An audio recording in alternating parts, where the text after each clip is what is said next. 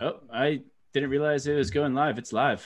I Was it button. live? I, I had I shoot. Oh, your screen messed up. People are gonna know you have a green screen. No. Uh, ooh, should I do the intro? Should I do the intro? Welcome go back to it. Everything EOS, the longest running EOS podcast. We are here in social quarantine with Yves La Rose from number two BP on EOS, EOS Nation. Uh, but to be honest, we got so much news to go through. I, I it's think insane today how much good Uh, news we have, Zach. I, I do got to show for the likes, the comments, the subscribes. I, everyone watching's already subscribed, I assume, but you got to smash those likes. Uh, traffic's been down. The market capitulated, liquidated. Uh, right after our last episode, the market dumped really hard. and uh, uh, we, It was pretty get. bad, Zach. I think it was what you said. I think you scared away some people there. So let's tone it down a little bit. But let's smash the likes.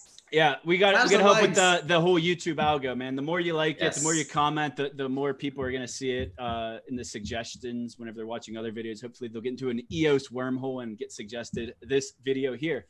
Uh, but w- this, we got a lot of stuff to talk about. So We do. since it's our show, we're gonna talk about our stuff first. our stuff first. I like that. let, let, let, us go with the X Nation. Uh, X Nation EOS liquidity pool. I'll get it up on the screen. You explain it.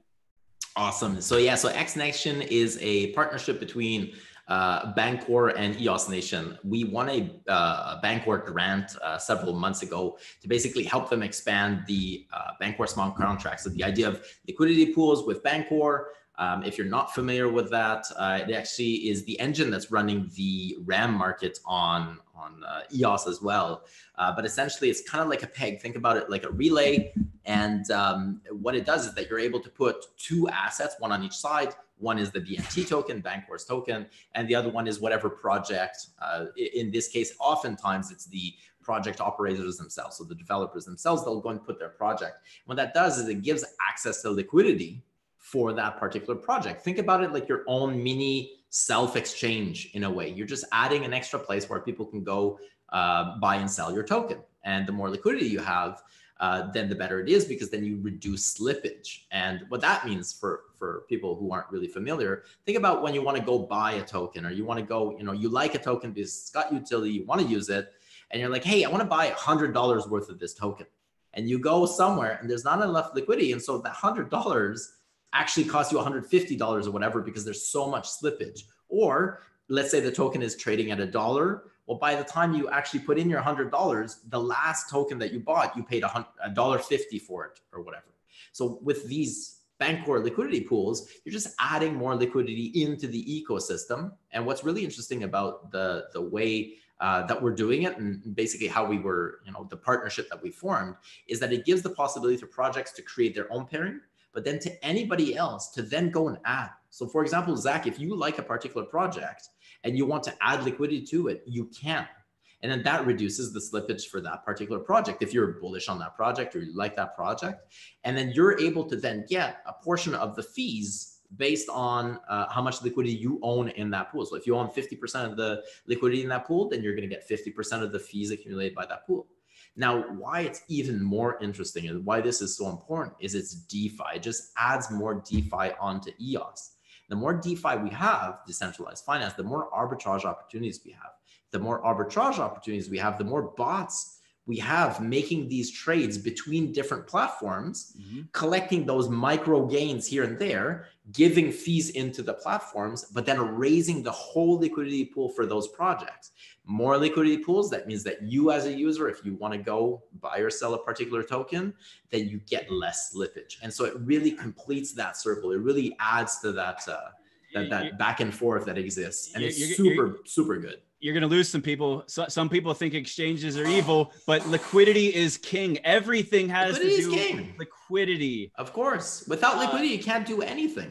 So if if I've got a project, and let's say I'm really bullish on a particular project, and I want to go buy some tokens, if there's no liquidity, I'm going to be paying out of the wazoo for whatever it is. So even if the token has a particular worth, if there's no liquidity, it doesn't matter. One of the reasons why EOS is so strong is because we have so much liquidity. So when we look at EOS, you know, and I don't know what the position is, but let's say seventh or eighth position, even during this this downturn, we're at at least a billion dollars worth of market cap. What that does is if you want to buy, you know, five dollars worth of EOS, you're not denting the East system at all. So five dollars of EOS, you'll you'll pay, you'll get pretty much bang on, no slippage, what $5 will give you. But then the more liquidity if you have, if you want to buy $50,000 worth of EOS, you're still good. If you want to buy $100,000 worth of EOS, you're still good. When a project doesn't have liquidity, you don't have the capacity to be able to do that. So even if you do have investors that want to come in and want to purchase the tokens or applications that need the tokens, they can't if there's not enough liquidity. And so, so liquidity is incredibly important. That's a function that the exchanges provide, uh, as well as large investors, as large as market makers, etc. So I'll just pull up real quick before we hop off. There is and now with X Nation, you're also as an individual able to provide liquidity into uh, a particular pair. So these are what's on the screen here is the EOS projects that basically created the liquidity pools. Yeah, so you've got like let's say Boid. Boid is a great example.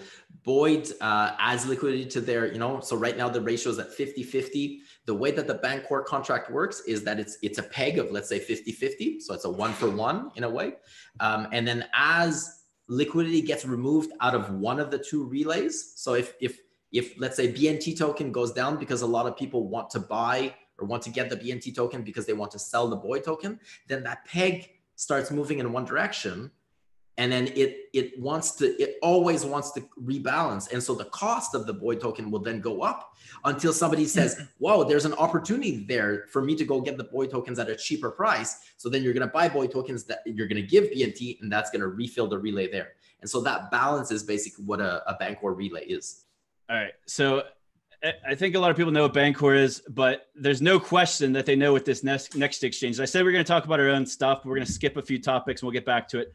Uh, and I'm talking about we had a big voter shakeup today, a major, major voter shakeup on EOS. So yeah, so go down, Zach, had, and then we're gonna go through a couple of these um, because I just remember that blocks shows you the last 24 hours, right? And so some of these started happening more than 24 hours ago. Mm-hmm. So if we just look at the first page, right EOS Sphere plus 20 million token, or uh, plus 20 million votes. Node, uh, Node one plus 30 million. HK EOS actually got a full 40 million.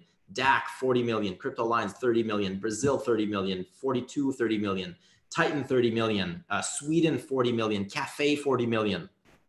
Uh, so let, let, us get into these are all where, where are these votes that you guys recognize, right? Where, where are, are these votes?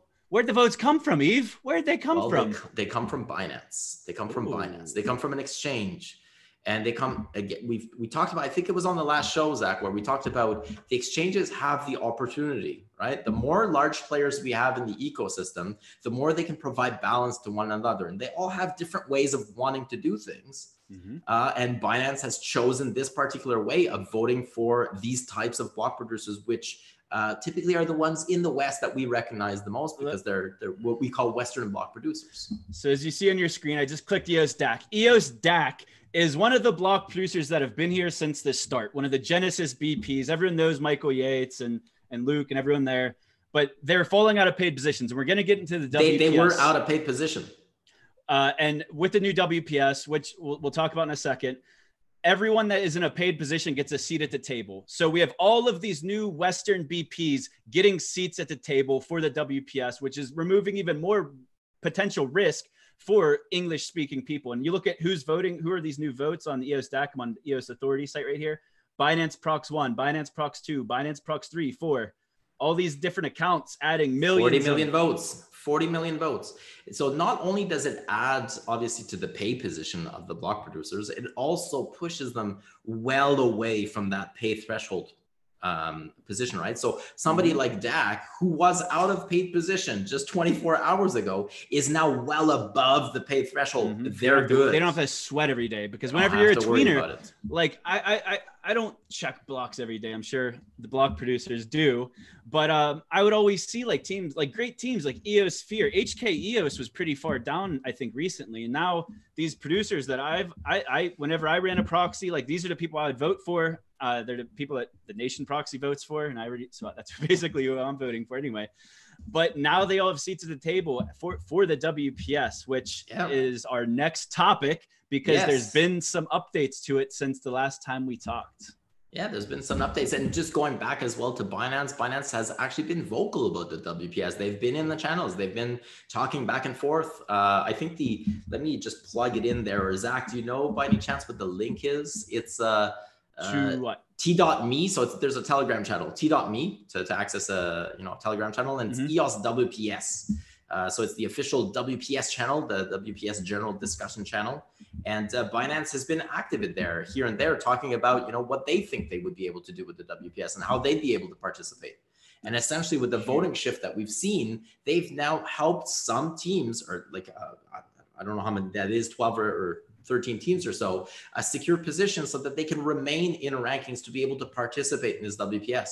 And these are teams that typically the Westerners associate with, they, they know of, they, they can communicate with. They, you know, they're using Telegram, they speak the same language, similar culture. Uh, so it's very, very bullish for them. So WPS, First update. Timeout. Timeout. We we had someone. Too fast. We, we, some. So this is a non-sponsored podcast. Nobody's paying us to do this. We're just doing it because we love EOS. But Cam Moshi in the live chat just paid five bucks, so I will call out his uh, paid awesome. paid message here. Thank you, Cam. Uh, he said update elliptic curve cryptography implementation for PEOS and EOS V2 implementation progress. I'll even yeah, pop so that up on the screen for him. Do you know what that? Do you know what he's asking? Uh, no, actually. I, I do know what he's asking, and so there was uh there there uh, PEOS is is trying to get um, a particular uh, code uh, base implemented into uh, EOS.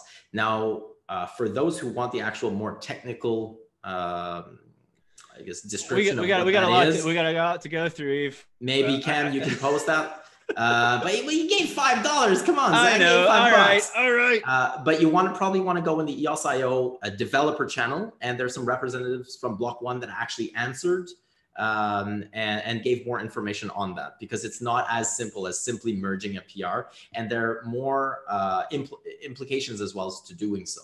So the idea behind PEOS is that you'd be able to hide your your in a way hide your keys so that nobody knows who made the transactions. Uh, there are regulatory implications for that. It's not necessarily something that we want to do. And it also has hard fork implementations for EOS itself.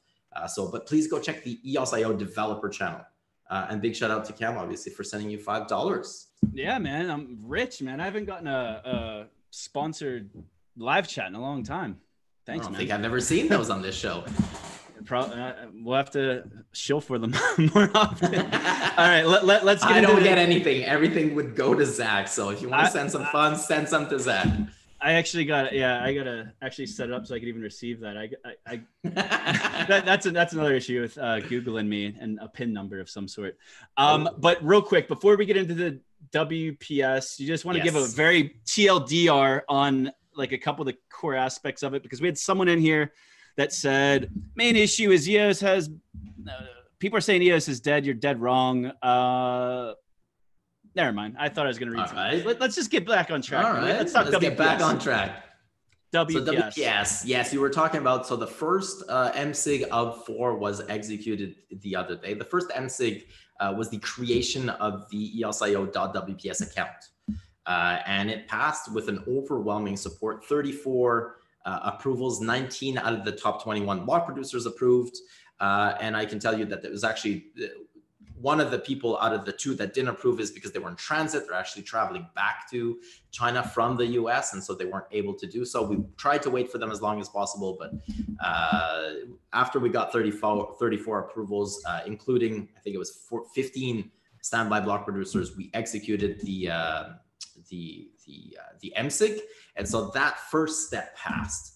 Uh, we broke down the the implementation of the WPS into multiple steps to really give time uh, to be able to debate. Uh, and we saw that, for example, Brendan and I had a good chat the other day uh, publicly on Twitter. I don't know if you want to pull that up.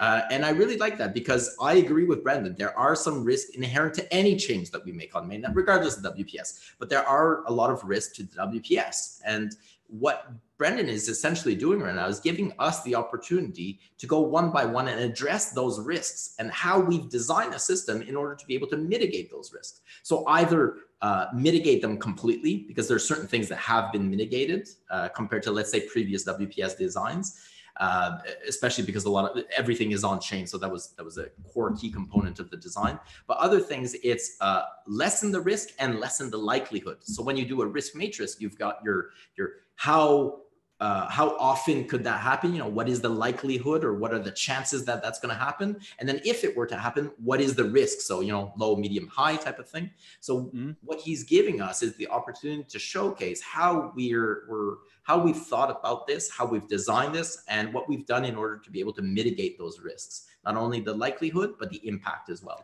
We, we got JL in the live chat or Steve Smith in the live chat saying, explain some of Brendan's concerns if possible. I think the easiest one to explain that I understood immediately whenever you pointed out was why you chose to do block producer uh, making these decisions instead of token holders. And I think the, the argument to that is on point.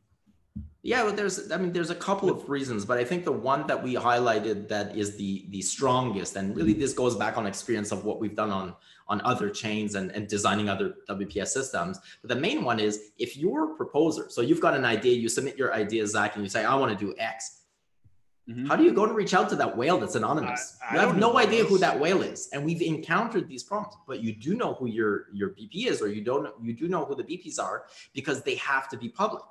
And those and, BPs are accountable to the token holders. And didn't a bunch of BPs that speak English and were Genesis BPs and generally well liked people, available, easy to reach, they a, a bunch of them just got put just into get boosted up in ranking. Yeah. So interesting. Who would you go reach out to? You know how to reach out to the uh, the BPs and these token holders that has large amounts. So we we did try this. We did try a system where token holders who have large amounts of tokens participate in the system.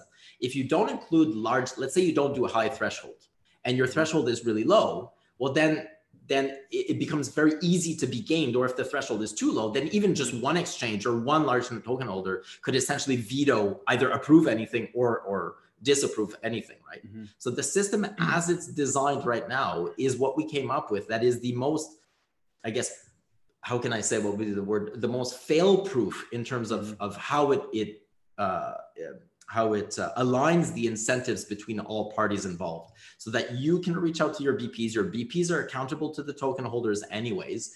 And at the same time, as well, there's attention uh, that is required in voting to WPS. So I spend 24 hours a day, seven days a week, 365 days a year in EOS, but you might not. And so for me, I'm paid in order to be, as a block producer, operations, we, we do get rewarded in order to do this job. So we are incentivized to be able to, to, to do this. And if we don't do this job, you can easily remove your votes. I'm incentivized. So the incentive structure is really what's at the base of this. And we're leveraging what's already on chain. So everything remains on chain.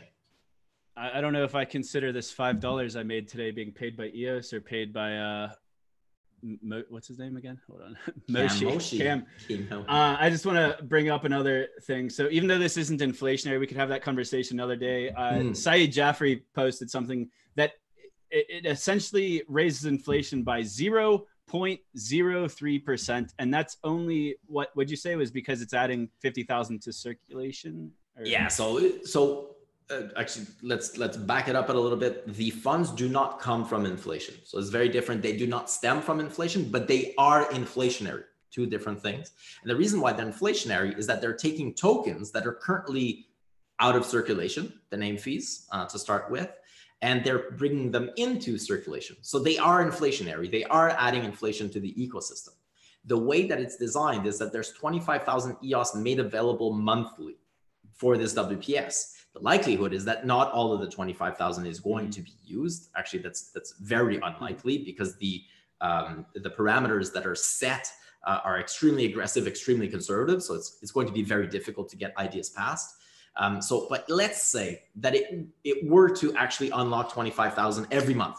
Every mm-hmm. single month, 25,000 gets maxed out and it gets released into the wild. It's 0.03% inflation added on but, top of what already exists.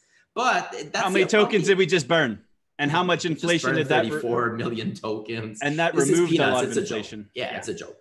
Um, uh, and not, yeah, so it's important to know that the BPs, when they burn the tokens, they actually reduce their pay because the amount of pay that you get is based on how many tokens are in the system in total. That's a percentage, right? So the less tokens there are in total, the le- that, that percentage is now worth less quantitatively. So we're this is not an inflation problem at all. Uh, and these tokens, if they're released in the wild, they add less than what BP in the top 21 makes per month. it's roughly the same as one BP makes per day, give or take, if the full lot is used. Uh, if people want to learn more about WPS, we did an entire video on it. We addressed like Entire every show. concern you could possibly have. So just check back on on the video from uh, I think two weeks ago on the Everything Mm. EOS channel and EOS Nations YouTube has a great explainer, great landing page for it.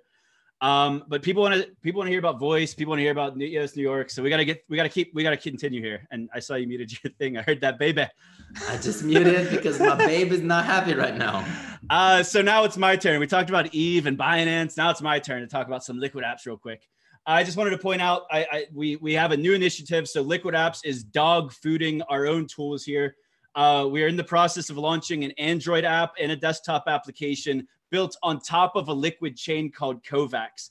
Covax is basically, if, if you guys are familiar with folding at home, it's been in the news like crazy. I got this Google News up here.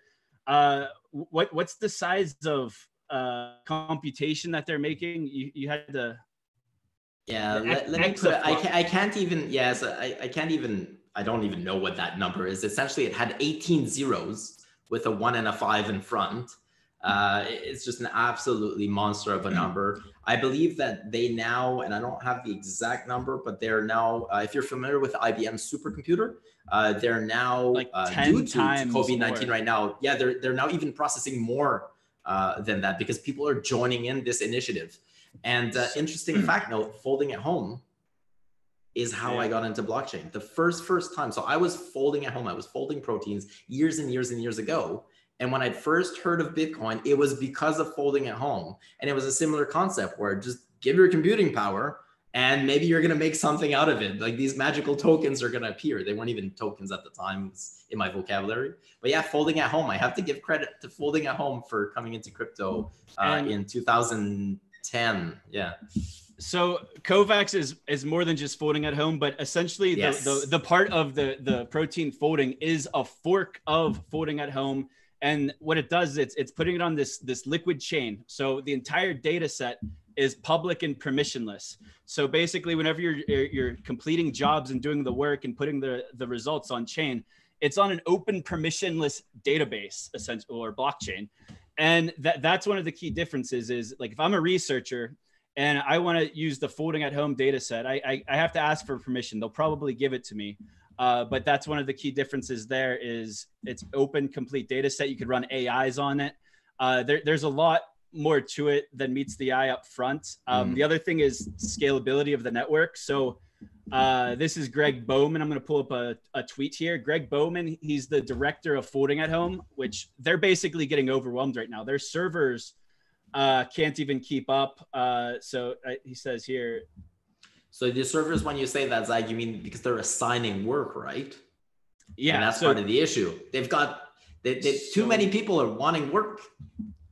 Yeah. So uh, basically, their infrastructure isn't able to skip. Like this is like a crazy time right now where everyone's chipping in and contributing.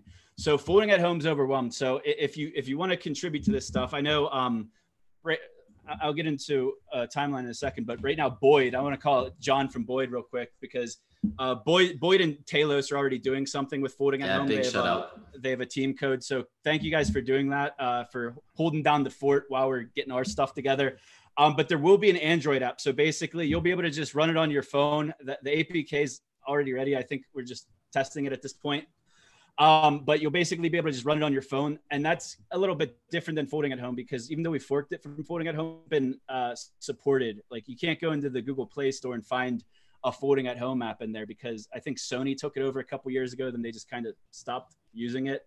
So that's a key difference is you'll be able to do it on um, the Android phone and you'll also be able to do it on desktop. And like I said, the, the big breakthrough here is that it's it's the very first liquid chain. It's going to be a complete open data set. And with each DSP that's added to the network of block producer slash DSP, it actually expands like uh, the throughput of the entire system. So um, I don't want to say too much, but we are talking to the folding at home team about this stuff. And um, we are, and it says it in the blog article, so there's no secrets here, but we are talking to individual researchers, uh, research companies to actually use our data set. So when you're doing it with folding at home, you know researchers are going to use it, but we're, we're going to basically put faces to the researchers for our liquid chain for Covax, And I think I'm really excited to, to see that move forward. But I, am just, it's just fun dog fooding our own tools, to be honest. Um, I should probably call out uh, all of the DSPs and BPs that are already uh, running Covax because EOS Nation's one of them. Uh, we got EOS USA. Shout out Michael and Clay from EOS USA. EOS Rio. DAP Solutions. What's up, Jason? Blockstart, uh, Ramon Binless, you guys know. Multiblock, also known as Airdrop Stack. All of these teams, if, if any of them like spun it up today, I, I might have missed it on my list. Uh, but that was who was producing uh, the last I checked. So uh, shout out to all of you guys. And let's move on to the next topic, uh, which happens to be Chintai, but it, it kind of ties into uh, Liquid Apps a little bit also.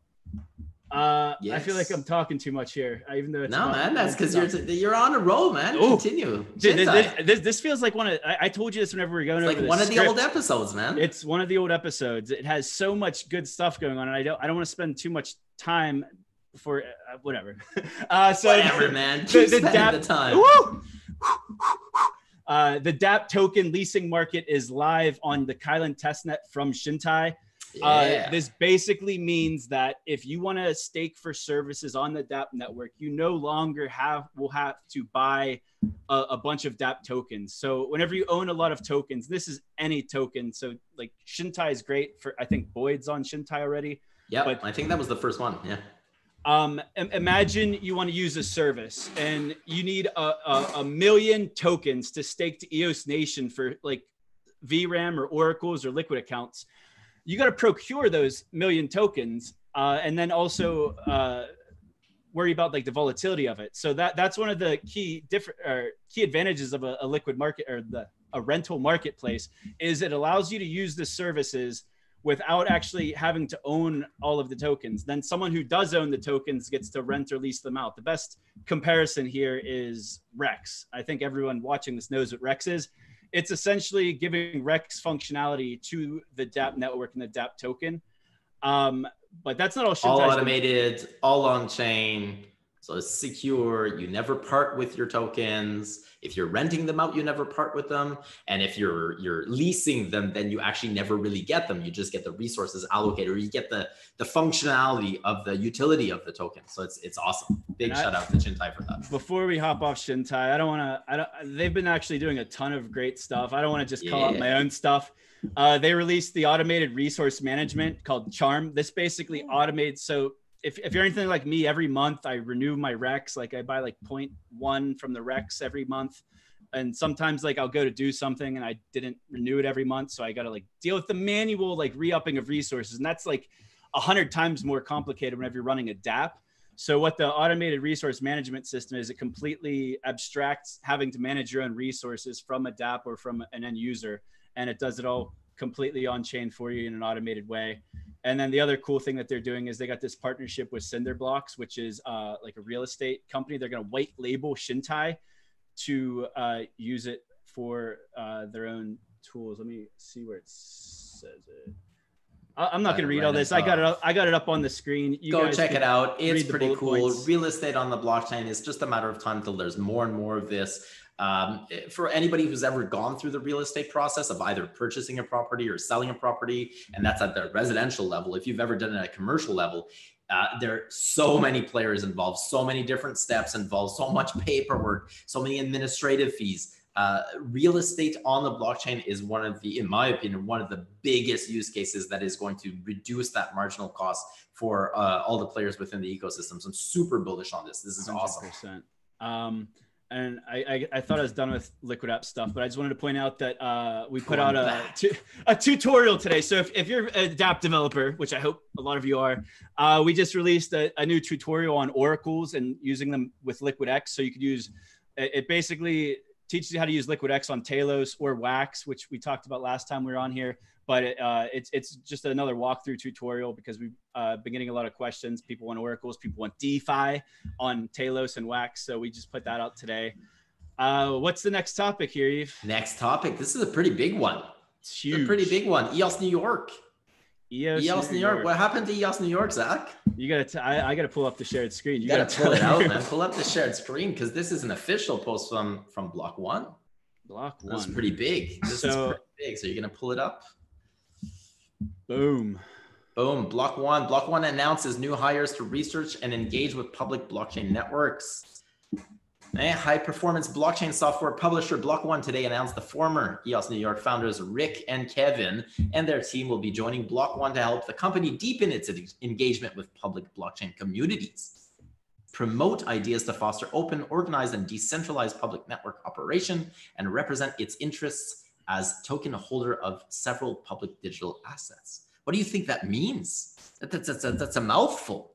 It is. It's a mouthful. So I just want to shout out Evan Shepard because I think he might be their and their team. I'm not sure who they mean by their team, but I, I see Evan's name's not on there. I, I, don't know if he's part of this or not. I actually never asked. Um, but this is huge because what is one of the biggest complaints you hear people make about Block One that Block they One, don't don't say anything. I don't know how to reach you. I don't know what you're thinking. Why aren't you talking? You don't engage Where with the you? community. Where are you? What's up with EOS Gov? Well, who's who was leading who the EOS leading? governance? Yeah. Who, who, who was put, like the most communicative uh, BP overall, consistently, reliably, as well as as really professionally? EOS, New York. New York. Uh, yeah. So and they're great writers, great PR. You'll notice if you search EOS New York in your Google News feed, for some reason, a bunch of news outlets picked up this story. I don't think that's a coincidence because, yeah, I mean, it's it's a great team to have on board. They know what they're doing. Kevin has a PR background. I mean, some people like make jokes and call him the hall monitor of EOS, and it's good.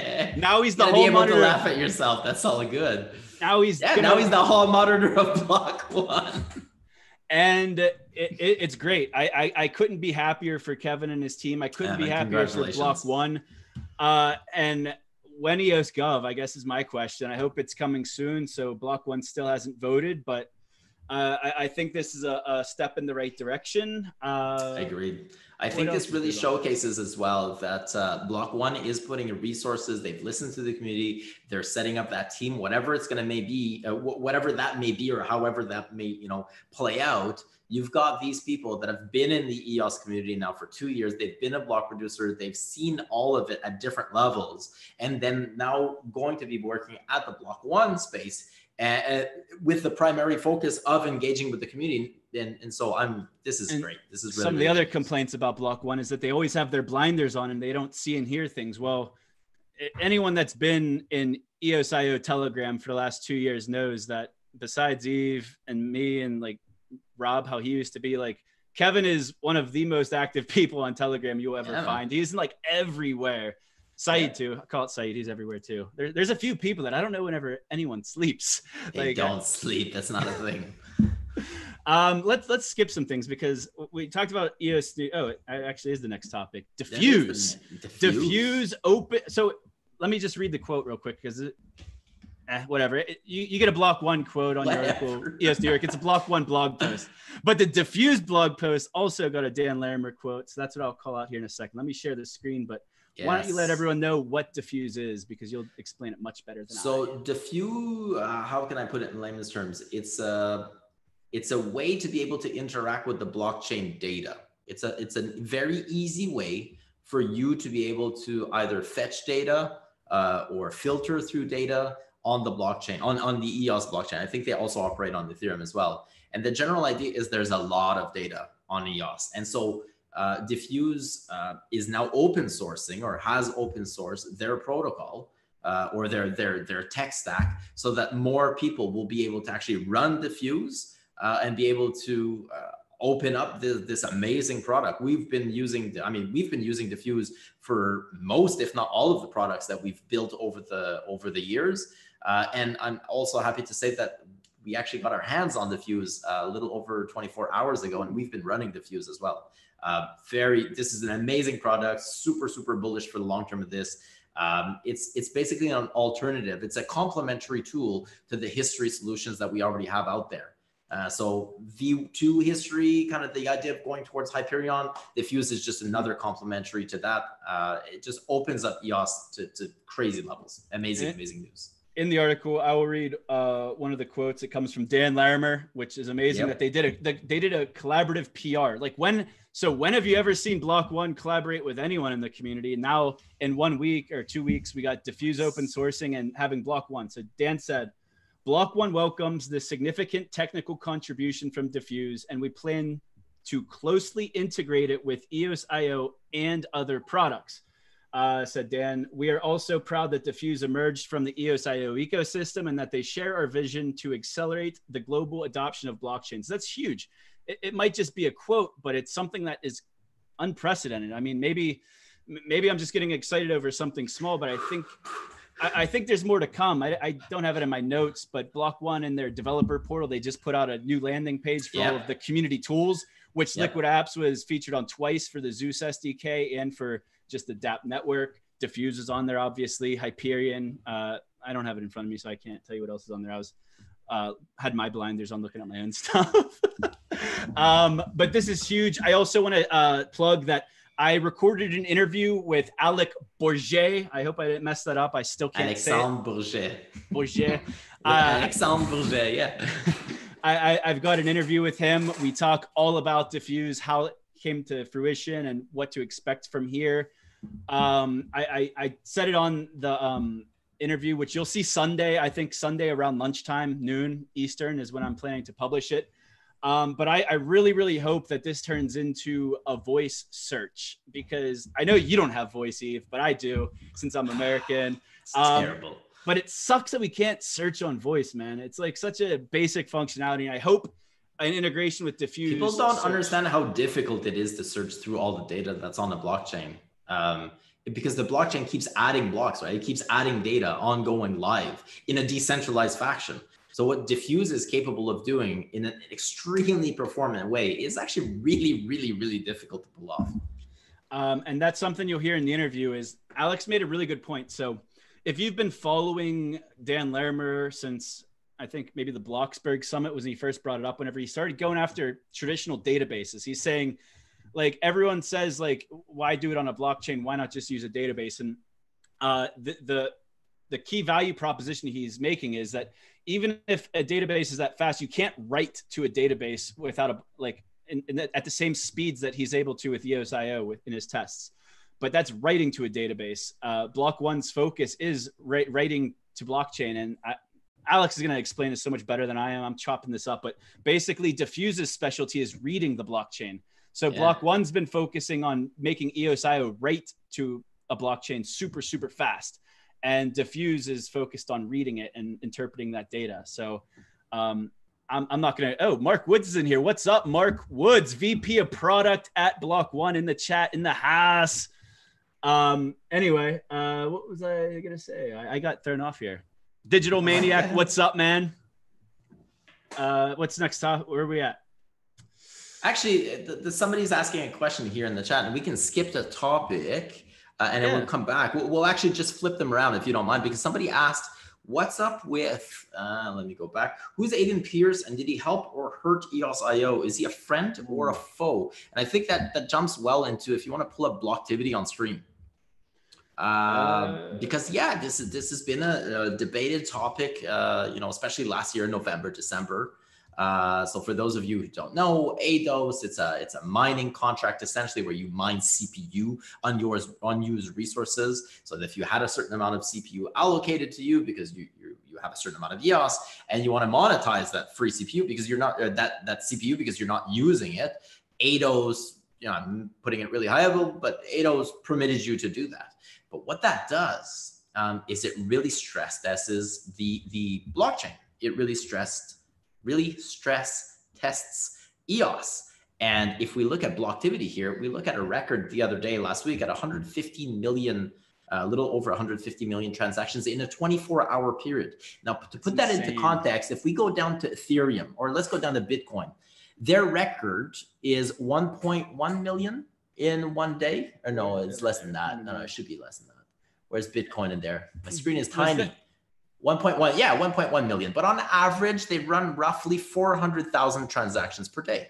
400,000 transactions per day amounts to about 150 million transactions per year. So EOS is now capable uh, and I'll get into that in a little bit. But EOS is now capable of processing the same amount of transactions in a 24 hour period that Bitcoin processes in a full year. And we're also pretty much there where we're able to process the same amount of transactions that Ethereum processes in a full year. We're able to do that in a 24 hour period. Damn. Now, without contracts like EIDOS, we're not able to test that live. There's only so much we can do on a test net. We can't replicate how users will behave, the economics of it, the incentives of it, the, the human behavior. That cannot be modeled in, in a test net as effectively as in the wild. And EIDOS really gave us that opportunity. There are costs to this, though. So for us to be able to process 150 million transactions in a day, that means that, uh, for example, a great example, EOS Canada's dfuse, they need to store that information somewhere. And everybody who's providing history solutions needs to store that data. That is at we were calculating and it, we were processing roughly, or we were adding to history a little over four terabytes, uh, four gigabytes, four gigabytes of data per day. Um, and with 150 million transactions, we'd be adding roughly six gigabytes of data per day. There's a massive cost Damn. to the blockchain to be able to do this, right? And so we've turned the power down. So what you've seen is that the record was 115. We could have easily gotten it to 150. Um, and how we're doing that, I don't know if you have the other, the, the Aloha maybe, is we've all implemented uh, EOS 2.0. We're activating uh, virtual machine EOS VM. Uh, and so we're essentially able to process more transactions because each transaction has a smaller uh, CPU cost. And so we've showcased that EOS is just insanely strong, insanely, uh, you know, insanely uh, rapid, uh, and just ridiculous amounts of data can be processed. Uh, and so we've turned that down now because EOS is just too strong. Uh, so that we're letting the history nodes and everybody else kind of catch up and figure out how we're going to now be able to store that data in an effective way. And again, once we have it stored, now we need to be able to go read it. So dfuse as well has had to make some many, many tweaks over the last couple of months to be able to to access and accommodate that level of information. So going back to the question, EIDOS good or bad? From my point of view, really good because it's without that, I'm not able to showcase in a live environment that EOS is insanely powerful. Uh, and we got into this with the premise that EOS should be able to process pretty much all the transaction that it can be thrown at. That was that I, was the whole point, right? I will add to that that without EIDOS, we would have never seen the vulnerability in Rex. Rex is completely getting deprecated within the next year, six months, however long it. We don't. I don't know the exact timeline, but it, it, it's being deprecated for a better, a different, potentially better model. I hope it's better. Uh, and we wouldn't have known that if it wasn't for EIDOS. We wouldn't have known that the 80% cap w- was an issue. The other thing is we saw so much innovation. We we found Bloks.io oh, yeah. started offering five free transactions for every account. Most of the wallets started doing that. Most of uh, the applications started Pocket. managing that in their operations. On Token Pocket, I could spend a dollar fifty and get uh, like a set number, like a hundred transactions. So I, I was talking earlier about how I was renewing my Rex rental every month, but on other accounts, I, it was easier to just spend a dollar fifty on Token Pocket I get 100 transactions and I don't have a time limit on those. I just have transactions and I open out of them. Yeah. So like all of this innovation sprouted out of EIDOS. And yeah. now EIDOS is not an issue. I don't know the exact price right now, but the other day it was one EOS on Rex could rent you over 4,000 EOS worth of CPU. So EIDOS is not a thing. Like it's not really bottlenecking because it makes anymore. no more sense anymore. Yeah, so you can rent with one EOS, you can rent 4,200 EOS now for the month. Uh, because I, the I, incentives I for EIDOS mining are just not there anymore. But the the gains that we made out of it are now there forever. And so it and, really forced the network to upgrade itself, to really adjust, adapt. And if the premise is we wanted to be the best performing blockchain, EIDOS helped uh, achieving us that goal one step level, like one and, level up or two levels up. And if you ever see any app like complaining about how it's too expensive on the uh, mainnet, that's bullshit because uh, bullshit. it's complete bullshit. Uh, Saeed said that uh, uh in I think EOS Gov is where I saw it in Telegram. He said in one month, and there's thousands of users on Bloks.io, and he gives them five free transactions every single day. He spent twenty dollars for all I can of tell those. you that our mining pool we process i think it, i'm probably wrong with the number but it's something like 30000 transactions per day we pay for the cpu for the users and it costs us peanuts at the end of the month There's no reason why you cannot rent the CPU that you need in order to pay transactions for your users. This mm-hmm. is an operational cost that you should be able to put in your business plan. And then I let me let me just squash any argument. So it, people that say that it's still too expensive, that means they haven't been looking over the last like what two months since it's gone down significantly. So they're either not looking or they're just naive. And the other thing is that all of these new tools that sprouted out of EIDOS are available now. So even if you think that you're afraid Rex is going to lock up again, which I, I, I, see very little chance of that, now we have the Chintai automated resource yeah. management. So if you're adapt, use that instead. Then you have or you have all the portals and all the wallets that have now adapted and they offer free transactions. Or all the other applications that actually survived it and now they offer free transactions and it's just part of it. And they've essentially abstracted resources out of the user's hands, which was always the intent power users and large token holders might want to know how that works, but the average user should even need to worry. They shouldn't even know that that exists. They just want to use the application. Mm-hmm. Uh, someone, who is this? Um, Michael Musicians League says, "Hey guys, are there any rumors about EOS stablecoins? I just want you to ex- t- t- talk about that arbitrage stablecoin thing that you guys have. I had the, I had the, I had are there the, rumors. There are rumors. Yes, I, I might have started them. I don't know. I can, well, I can maybe start a rumor. I don't know. Should I start a rumor, Zach? Yeah, maybe. start the rumor. So maybe shout out to Michael. By the way, the person that asked this question, shout Michael out to Michael. I, I met, met, him uh, last year at Consensus, and uh, uh, so we do have two very strong stable tokens right now. Uh, we've got uh, EOSDT, which is, I believe, the most used one, and it, it has quite a bit of liquidity. And then we have um, USDT EOS, uh, which has, I believe, around $6 million worth of liquidity, but there's still very little use cases right now. I think their largest user is, uh, is actually Token Pocket. I think they have 2 million or so of that liquidity and they use it within their platform. Um, WhaleX is also a, a, big user of that. Um, now that we have a new block producer in town, uh, which perhaps is named Binance, perhaps there might be some other stable tokens coming to uh, to EOS. And if those stable mm. tokens were coming to EOS, why would that be good, Zach? Well, it might be good because now you have more, again, more arbitrage opportunities between different mm. platforms, which means anybody doing DeFi now has more opportunities to do that DeFi. Uh, but that might just be a rumor. I don't know. I don't know. Maybe some people are already working on that. Maybe, just maybe. Be fantastic. Then it wouldn't matter like what stablecoin you have. You could just swap between them. It doesn't matter. And maybe if you went to xnation.io and you looked at the third tab and you saw that there was a stable token exchange. I pulled it up a few times. I was trying to trigger this conversation earlier. um, so I think someone wants to, so it says US government going to release digital dollars. Then I see this in the news. Everyone saw this in the news, and blockchain went crazy. They never said. I, I hope they're using blockchain, but they never actually said that. Like, I, I just want to it's a nice title because it's a nice title. But yeah, is there any substance to it right now? Eh, I don't know. Maybe Block one those. I don't know. I, I, think the most substance right now is unlimited QE. Hey, yeah. let's just unlimited.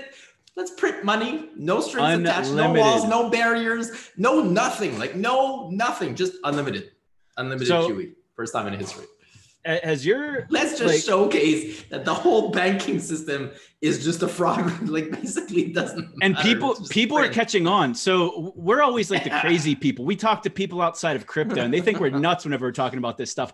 But I, I kid you not i have had more people ask me about bitcoin in the last week or two than i ever have since like 2017 2018 mm. i have not had so many people ask me about this bitcoin thing or well and some people now are starting to make the link like wait a minute if they could just print unlimited money and it didn't matter, then why were we taxes. paying taxes? Or like, doesn't that mean that then, you know, there's no real value to money? Like, isn't if if they can just print it, wasn't it like, isn't it worth something? Can you just print it out of thin air? Yeah, yeah, well, you can. They've been doing that since 1971. So yes, I I I've made this argument also because obviously it's the crypto thing to do is talk shit on all this inflation. but the reason you got to pay taxes because it adds buy side liquidity to the US dollar. Imagine US dollar is another shit coin. You got to have buy side liquidity, and the buy side liquidity is to pay your taxes with. there's more to it than that, but sure, I there's know. a function of. There's a function of, but no, I think I think people are starting to see they are uh, that when the governments are able to basically just like let's just print money because it really doesn't matter. We're just going to give you more money. And as long as people have the money, then it doesn't really matter mm-hmm. within a closed system. So this is where though there's, it's, it's bigger than just this. So if you understand the economics, if, if I'm a country and I'm the only one printing money, unlimited money, then the other countries who I'm importing or exporting against, then they devalue my currency. However, if the whole world decides to print money, then the system are. stays the same. Yep. Uh, I forget. Right? Who who is his name Raoul Pal Raoul Pal I, I, I, uh yes I know. Raoul he's like a Raoul yeah. He, he's like a finance guy. He, I, so first of all I first, like I should have known about him before but I saw it like he was talking to Blumer a couple weeks ago and I, yep. I think they said that they recorded an interview which still hasn't been mm. published so I'm looking forward to that but he posted like one of the best moves you can make right now is go long on the US dollar against any other currency because basically everyone's printing money right now and the dollar is going to hold strong against all of them. So not financial but advice. The US, but... yeah, yeah, not financial advice. The US is printing more than everybody else. The US just approved six trillion dollars worth of printing, which is the equivalent of the GDP of Japan, which is about twenty percent of the US GDP yearly. Uh, so it's pretty massive. This is this Man, is insane stuff. Let's let's let's do the math. So what you how many zeros are in six trillion here? Six, one, two. Uh, 12 zeros or is it nine? No, yeah, 12 zeros. How many block one ICOs would that be? I know somebody posted the other day that it would be enough to. I think it's like more than forty-eight times the the the uh, whole market cap of crypto, or more than that. It, it's it's a quarter of it's more than a quarter of the annual GDP. I remember reading that of the U.S. But yeah, it's about. I think your GDP in the U.S. is about twenty trillion, like 19.2, 19.6 trillion. That's about a fifth. Or no, sorry, is it nineteen? Yeah, no, actually, yeah, it's about thirty percent, something like that. Damn. Wow, man, uh, we're, we're not even on for an hour yet, and we're we have only one topic to go, and that's the one that's topic. the voice news, and we've we've gone off the rails, man. I, I was I rushing us earlier. I didn't I have to. So if anyone no, wants did. to hear, it was good because then there's excitement in the air, and everybody's happy. So this is huge news. It, it, it's not new news for anyone who's been paying attention since B1 June, but uh, kind of, kind of, but no. Uh, let me pull it up here.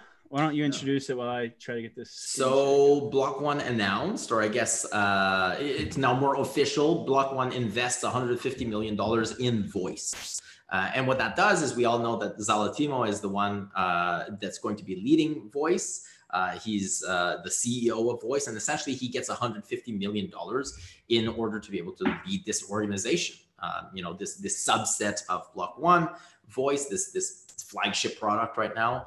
Uh, and so he gets $150 million. And it says it consists of $100 million in cash and $15 million in IP assets. So here, stop here. What do you, so we know that the domain was $30 million. So that's yeah. $30 million of IP assets. Perhaps. What do you think yeah, the I other, so, yeah. what do you think the other 20 million could be? I, I like, I, I, I honestly don't know. Um, I, I, I have no good. Guess. I'm not sure, and you're just asking me this now without me having thought about it. I really don't know, Zach. I really maybe somebody in the chat has an idea, uh, and they can post know. it up while we keep going on this uh, on this particular topic. But the, the, what's bullish about this, or because we already knew of the 150 million, right?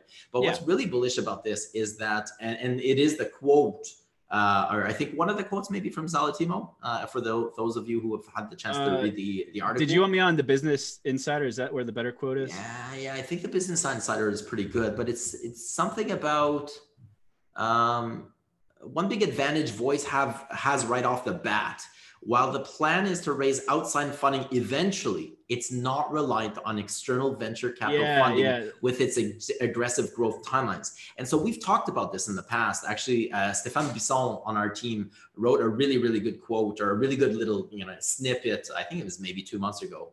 Uh, or so, and he shared it with uh, we shared it in Hot Sauce. And the idea is that we gave, as a community, we gave a superpower to Block One during the 2017 ICO rush, they accumulated uh, quite a bit of funds, right, from the, the from the token sale. And what this does, especially now that we've been in a bear market for a while, is they're able to keep their head down and really just work on developing the product. They don't have to go out and try to seek more funding. They don't have to go do a Series A, VC, whatever. Um, they don't need to try and shield their product. They're not trying to do anything other than they already have the operational funds to build the product. Now they just need to build the product. And essentially, voice starts off with a similar uh, a similar kind of head start where they don't need to go out and seek some funding. They can just build, they can just develop. And this is from somebody who did that at Forbes. He built so, a whole a whole uh, digital platform contributor um, network, like a yeah. like a writer, author, yeah. contributor yeah. contributor network, and the, they're on they, Forbes and it's very successful as well right because forbes is a brand name everybody knows forbes very recognizable name but now so many authors go on forbes uh, as freelancers and write articles and voice essentially is very similar so he has the experience in doing this so him leading this uh, this project is super bullish i think I, I think the other good thing about this pr announcement is that it, it puts this article like i just had up on the screen business insider it puts it in front of like mainstream news outlets because most people outside of our little crypto bubble here have never heard of Voice, never heard of Block One, never heard of EOS. But then here you get this article. If they click and read it, they see that it's legit. The for, the former chief digital officer of Forbes, so that automatically adds legitimacy to what whatever's going on at Voice. If you know nothing else, you see well at least they got someone experienced at the helm. And then the other thing is, um, uh, where in the article was I looking? I forget. And for those who don't have the article that uh, Zach is referring to in the Everything EOS channel yesterday, I actually copy pasted the the article because there was a paywall behind the Business Insider. It was a Business Insider Prime. I'm guessing that they were doing a an A/B test or something like that because I just clicked on the link and it worked, and so I just copied the actual text for you guys uh, so that you can go and check that out. So I, I also want to point out that the, the another great thing about voice is and I, I, said this whenever Salah was first announced is voice has its own ceo and now mm. this article and all the articles that came out about this it makes it even more clear that Salah is in charge. So yeah this is his thing that means he's going to hire like I, I, pulled up the jobs on linkedin before that they're hiring like their own executive team so their own like professional marketing person. And keep in mind that voice's headquarter is in new york city which you're going to get top top world class talent there. So the the the I, I think the coronavirus is actually slowing down like his probably team build right now because nobody even though they have the money i doubt there's people i, I don't know i guess you could do zoom interviews but I, am just assuming a lot of companies are on a hiring freeze right now. I don't know if Block One is in that same boat. Maybe not, but they're going to have a powerhouse team oh, there. Apparently not. Yeah, apparently not. I, they're probably still hiring people. I mean, they just hired uh, a I think the decision for they just hired the EOS New York. York team literally like two days ago. But I think that was like in the it's like they just made that decision. I don't think. No, of course not. But still, I, I think I don't think that they they're immune to what's going on in the economy right now. But I think they are well positioned. Very um, well positioned right? So they're not immune. They're clearly they're, they're, just like anybody else. They're you know seeing some assets obviously go down in valuation. However, from what we know of their assets, large part of it was in Bitcoin. Obviously, large part of it is in EOS. So those have gone down in valuation. But a lot of part, large part of it was in U.S. Treasuries, and I would assume uh, in a way backed by U.S. dollars. And the U.S. dollar has been somewhat uh, very bullish lately. It's actually gone up. So compared to me, my Canadian dollar, the US dollar went up, I think, 15% or something like that. Uh, and so well balanced portfolio going back to you know doing your proper finances i think block one uh, superpower that we gave them they're they're able to continue operating even during these times and that's really good for us i want to pull something else up so what are uh, you pulling up well first of all eos new york's in new york city so i don't i don't they said that they're hard for block one they probably had nothing to do with voice that's just wild speculation but the one thing i wanted to point out was since I was thinking of EOS New York was I pulled up this old tweet from Brendan back in January. And I shared yeah. this in the Everything EOS Telegram channel, but I'm going to read the tweet for people listening on iTunes. This Brendan Blumer on January 20th. He says, Dedicated foundations that aid in the marketing and governance of a public network can be a powerful and unifying force for decentralized iteration, especially when held accountable by free market competition and token holder election, as opposed to being hardwired uh, do you think EOS New York is going to be part of this? Because uh, they, they were doing the foundation stuff while they're still block producers. Uh, do you think Block One's going to roll out the foundation, or do you think that needs to be something from the community still? The foundation that EOS New York was involved in was a different foundation, I believe, than what uh, Brendan is referring to right there. I think, I Brendan was speaking generic. He was speaking generically, I think, in the tweet. Yes. So I don't want to. So if there were to be a foundation, I don't think it's the foundation that EOS New York was a part of last year, which seems to have. Uh, we haven't really gotten any any updates on that, so I don't think so. Okay. Uh, whether or not Block One is setting up anything for EOS New York, I would imagine so. I would imagine that they're going to facilitate and enable EOS New York. Uh, they, they, they, I shouldn't call them the EOS New York anymore, but you know who I'm referring to, right? Dude, so we're gonna we're gonna call Rick and the team. Yeah, we're gonna call them EOS New York for the. They're internally EOS New York. Um, so so uh, the guys, I just call them the guys. So they're enabling the guys, I think, to be able to to do better outreach to um, to the community. So, however that happens, whatever legal structure that is, whatever name you want to give that, uh, yeah, I think I think that that's something that they would perhaps have on their plate. But it's all speculation. So let's just talk about like some of the changes with Block One, like everything we talked about today. So we got bring on EOS New York. I mean Kevin and Rick and their team. uh, so I think at, at the end of January they brought on Ash Oro, who's very yes. connected in the community, very great mind. You, I know you know him very well. Also, yeah. Uh, yeah, before I was on this show, I was on his show. That's true. Uh, oh, wow, the, what a what a coincidence. Um, what else? So they brought on Mark Woods, who uh, we mentioned earlier, and he's now yep. the VP of product. He is very in tune with the community, been super involved. I actually met him at the EOS Hackathon in San Fran, and he's a community guy who's part of that team. Uh, what else have they done? The dfuse. So just collaborating with dfuse for a, a, press release and giving some quotes, like this is all stuff that like never happened before. And in the last couple of months, we've just seen this acceleration of collaboration. Uh, also, the the community- so what happened a couple of months before then? What changed? I don't. We are all complaining about being disappointed about B1 June. Well, they think, paid but, a fine and they settled that part that was lingering uh, beforehand, and so now they can actually move forward. Yeah.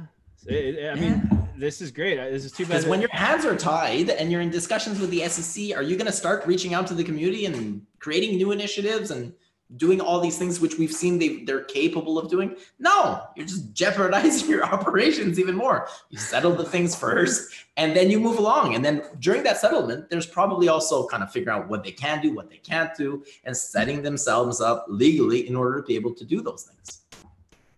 Uh, what have we, we missed? are. I think you said it earlier. Like we're we're turning a corner or we're heading in the right direction. Yeah, I think so. I think we're we're actually heading in a very very positive direction. And I believe that the people that have hung on essentially over the last two years that are still here, still watching the show, mm-hmm. uh, hit those like buttons and, and subscribe. so those people, I think, will be heavily rewarded. It's not investment advice, but the idea is that there's a community that's clearly stuck here throughout those very, and I can say the word difficult times. Um, and they're now well positioned to be able to, you know, take advantage of what, a, what, what is about to come next. Hope so. Uh, uh, Angel Digital Maniac just pointed out in the chat that uh, Voice had a Zoom meeting. So this guy Adam, uh, he's uh, on Voice. He's really active. Anyone else on there? He hosts these like weekly or bi-weekly like Zoom calls, which uh, I, am shaming myself for not have been on any yet, but uh, they just said that Salah was on there, which sounds pretty cool. I wish uh, they had a recording of that. Um, I don't know. I just wanted to point that out. I was, I was actually sidetracked here. I wanted to pull this up before we end the show. Uh, this is the community developer tools thing I was talking about. So this is the yes. EOSIO developer portal, which has is always getting better. I mean, there's always stuff happening with the uh, documentation, but they they created this page and Serge Medellin tweeted it out the other day. Uh, but they're actually like pointing out a bunch of the community tools, and I'm sure that this is just the start of what we're going to see. So you see here we got like Zeus SDK, we got DApp Network, dfuse, Hyperion History, API, Kylin Jungle, all the people that are simple assets, dGoods. So basically, even though this is something small, to get like this little mention in the official documents, it's actually a really big deal to a lot of these teams. Like every it's one of these, huge deal. It's a huge every, deal. It's validation of the work that you've been doing for such a long time, recognized by the company that created this software. sometimes at the highest need, level, like on an official website, on an official portal. It's it's a huge deal. Sometimes all you need is a pat on the back and someone to let yeah. you know that they're, they're paying attention and let you know good job. And I think yep. that's what we're seeing more of. I mean, keep going back to EOS New York, Kevin, because he's always going to be EOS New York, Kevin. He's like ingrained in the community. So he's actually now. changed his handle, by the way. Now he's Kevin, I know. at Kevin EOS. Kevin EOS or EOSIO. Kevin Eos. No, I think it's just at it's, Kevin I know Eos. it's I know it's just Kevin Eos. Uh, yeah. So I, I, saw that because his name was EOS New York. I wonder what they're gonna do with their Twitter account. They should uh give it to someone. I think everything is uh, is currently like they, even their their Telegram channel has gone to uh, read only. Uh, it's I think it's now just a group or whatever. No no posting. So I think during this transition, this is what Kevin said publicly. During this transition, they're obviously they unregged the block producer. Uh, you know they've they've closed down the Telegram group, etc. So there's going to be a transition period. And I just want to point out, so there was like some miscommunication. I think the article was updated, but when it first came out, there were people confused, thinking that when Block One like hired this team, that they somehow like bought whatever EOS tokens they had left, and that that's completely not true. Kevin's uh, in the Everything Is Telegram channel, Kevin they did said, change like, that apparently. But like, think about it. So they the article even said that maybe Block One was going to use those tokens to vote. EOS New York at the end was making, let's say, something like 105 EOS per day. Yeah. Give me a break, okay? This, come on. This that that's just failed reporting. That's just really failed sensationalism reporting. and, uh, but they did uh, correct. It, uh, apparently, Kevin did reach out, and apparently they did make those those changes. Yeah. So I just wanted to clear up that misconception because that was just a stupid rumor, and it doesn't really make sense. And I'm telling you, it's false. So I'm telling you, uh, it's false. Uh, Chuck McDonald wants to know if we talked about the Hive fork or Steem. I'm not. I mean, I followed we it a little not bit. Not talk about the Hive fork or Steem yet. Yeah, I don't know if today is a good day to talk about that. I'm grossly oh, maybe unprepared. we can keep that for another time because they just did it. Uh, there's still uh, a lot of the token holders are still powering down, and so it, it takes 13 weeks to be able to do so. Um, and so we're still going to be able, you know, we're still going to see kind of a shift of uh, of uh, tokens shifting from from the previous blockchain to the new blockchain, essentially the fork. Uh, but what his question is, uh, first example of a DPoS community defending itself against it from a hostile takeover. And I think did he ask about whether or not this could happen to EOS? I know somebody about, asked about whether or not this could happen to EOS. No, it's a completely different um, set. So some people were asking, what if, let's say, Block One were to sell their tokens? Yeah, okay. So they sell yeah. their tokens. There is no social contract on those tokens. There's no, there's nothing. It would just be another token holder that would come in. Um, and block one, even if it wanted to right now, does not really affect that much, which is probably why they haven't voted until now. They wanted to wait until those tokens that they held were in a position to, should they were to be used, that it wouldn't really affect the rankings. I mean, it, it, can affect rankings, but it won't control the mainnet. Uh, so we're in a completely different position. Block One will never like sell their tokens in any traditional sense. I, I see a couple different ways they could use them. They could one uh, stake them on behalf of like at, like third party apps or their own apps that they partner with. Maybe give them like a deal saying we'll give you free resources on the mainnet if you build on the mainnet. I could see that happening. I could see um, if they were to sell their tokens. Uh, I this is all just speculation. This probably isn't going to happen. Uh, but no, a couple. It, no, I know, but no. I just wanted to point out a MakerDAO thing that happened, and we we, we did a, we already funded MakerDAO last week. So Actually, to, to, add to this, to, Block One doesn't have access to those tokens for ten years, right? Well, so every they, they year, vest. Yeah, so they're they're they're vested for ten years. So yes, it could potentially happen in ten years where they could sell their tokens. but just uh, to add to that, even if they wanted to today, they can't. Yeah, and they they wouldn't because the the they don't need the money and the the no the actually if you go look at their their asset worth the 96 million tokens that they have less is worth less than 140,000 bitcoin by a lot. That they like, this um, is a um, small part of their portfolio. But as an asset it's 10 uh, not 10% 9.6 or 9.4% of all EOS so it's huge in this ecosystem. But for their asset portfolio it's actually relatively small. The only reason I brought up selling tokens, I don't want to create FUD or speculation, but I'm looking for the article. But a while back. Um, have you ever heard of A16 ounce or A, A16Z crypto? It's Andreessen Horowitz uh, no. company. They basically bought $15 million of Maker from the Maker mm. Foundation, and they got it at a steep discount that they could have never mm. bought off of the market. And this is the only way. And Block One doesn't need the money like MakerDAO needed the $15 million. But this is the only way. And this is, wow, I've been doing this a long time. This is back in September 2018. but this is the idea was that MakerDAO actually sold Andreessen Horowitz some tokens, but, but it was like a strategic partnership. And I don't want to start speculation. This is just a me wanting to bring up something I remembered. It has nothing to do with Block One. But uh, and going I, back as well to like DCO, DPoS, and the hostile takeover. Uh, one thing to note in Steem is that the exchanges were not participating in the voting in EOS, the exchanges are already participating in the voting. This is we're, true. we're already there. We're already in a time where the exchanges are participating. One big difference is the market cap of Steem versus EOS. They are financially incentivized to participate in EOS, which then has benefits as well. There's a lot of benefits there. Mm-hmm. Of course, there are downsides to that as well. There's nothing that's that's you know always one for one, uh, but they didn't have that in Steem, and so the exchanges coming in that was new. That was a new thing completely different completely different i'm not uh i would say that it's a completely comparing apples to oranges not at do all you do you think we're gonna get uh so keep talking about EOS New York and Block One here. Um, coincidentally, back in the fall, they released their governance proposals within 24 hours of each other. Do you mm. think that there's a possibility that they're going to merge some of the best ideas? Because there were certain things I liked about both of them. Like I love the bonding, the bond aspect of Dan's, but I didn't like the fact that it was uh, not a divisible vote. I think was the thing I didn't like about his. But EOS York was one token, one divisible vote. I think. So there were three pillars, if I recall, in New York's. One of them was a WPS, uh, which is now up for voting. Uh, maybe not their version of WPS, but a WPS.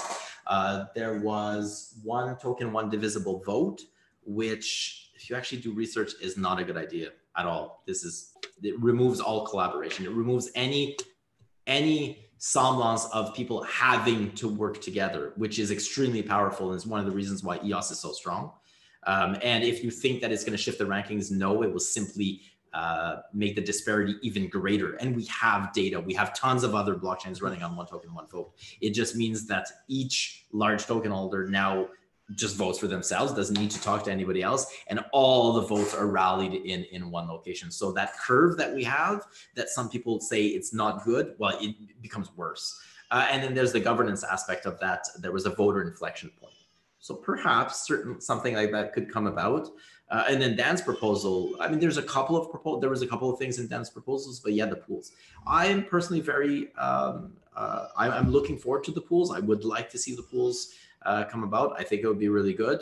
Uh, I think they bring, um, yeah, they align incentives, they bring more incentives. However, if the is that you think that the pools are going to change who has power in EOS or who is in rankings, it, it will not. It doesn't really work that way. Uh, and so I think that there, we're going to see maybe some merging of ideas. I think maybe we're going to see some proposals. I think they'll be more active. What that means, how you know how quickly that's going to happen, um, I'm not expecting anything in the next couple weeks. I think it's going to take time before they set up the, you know, the organization or whatever they're going to be doing. They're going to start, you know, mm-hmm. conversing with the public and saying what their role is going to be and start getting some feedback. But again, I'm not so worried about how long it's going to take. I'm I'm excited about the idea that that's where we're heading. Mm-hmm. We now have the direction of this is where we're going to go. More involvement at that level specifically for the mainnet. All right, Yves. We've gone over an hour. I, it, I, usually cut it off in an hour because the traffic just drops off whenever I look at the analytics. But uh, today's just an exciting episode, man. Like the first was. hour was action packed. I mean, it just kind of started. Boom, boom, boom, boom, And uh, I, I, can't wait to do this again. I just want to remind everyone I have another video coming out on Sunday. It'll be uh, with dfuse, with Alex from dfuse. So check that out. I'm sure Yves will be back next week. I don't know what day yet. Uh, we got to get up. We'll eventually get on a consistent schedule. But man, trying to get it consistent. Yeah. This uh, coronavirus really changed things, man. It, but in a, in a, good and bad way. I won't say that it's changing things in a good way. Hey, yeah, it is, man. My, my, I get to hang out with my wife all day. It's awesome. Oh, I was doing that before. I work from from home. Look, I work from home. Uh, all right, so we close out the show in a very specific way. I know yes, you know how to do it. I so do know how to do until it. next time, I'm Zach Gall. I'm Eva the host. And, and this, this, is, is everything EOS. EOS.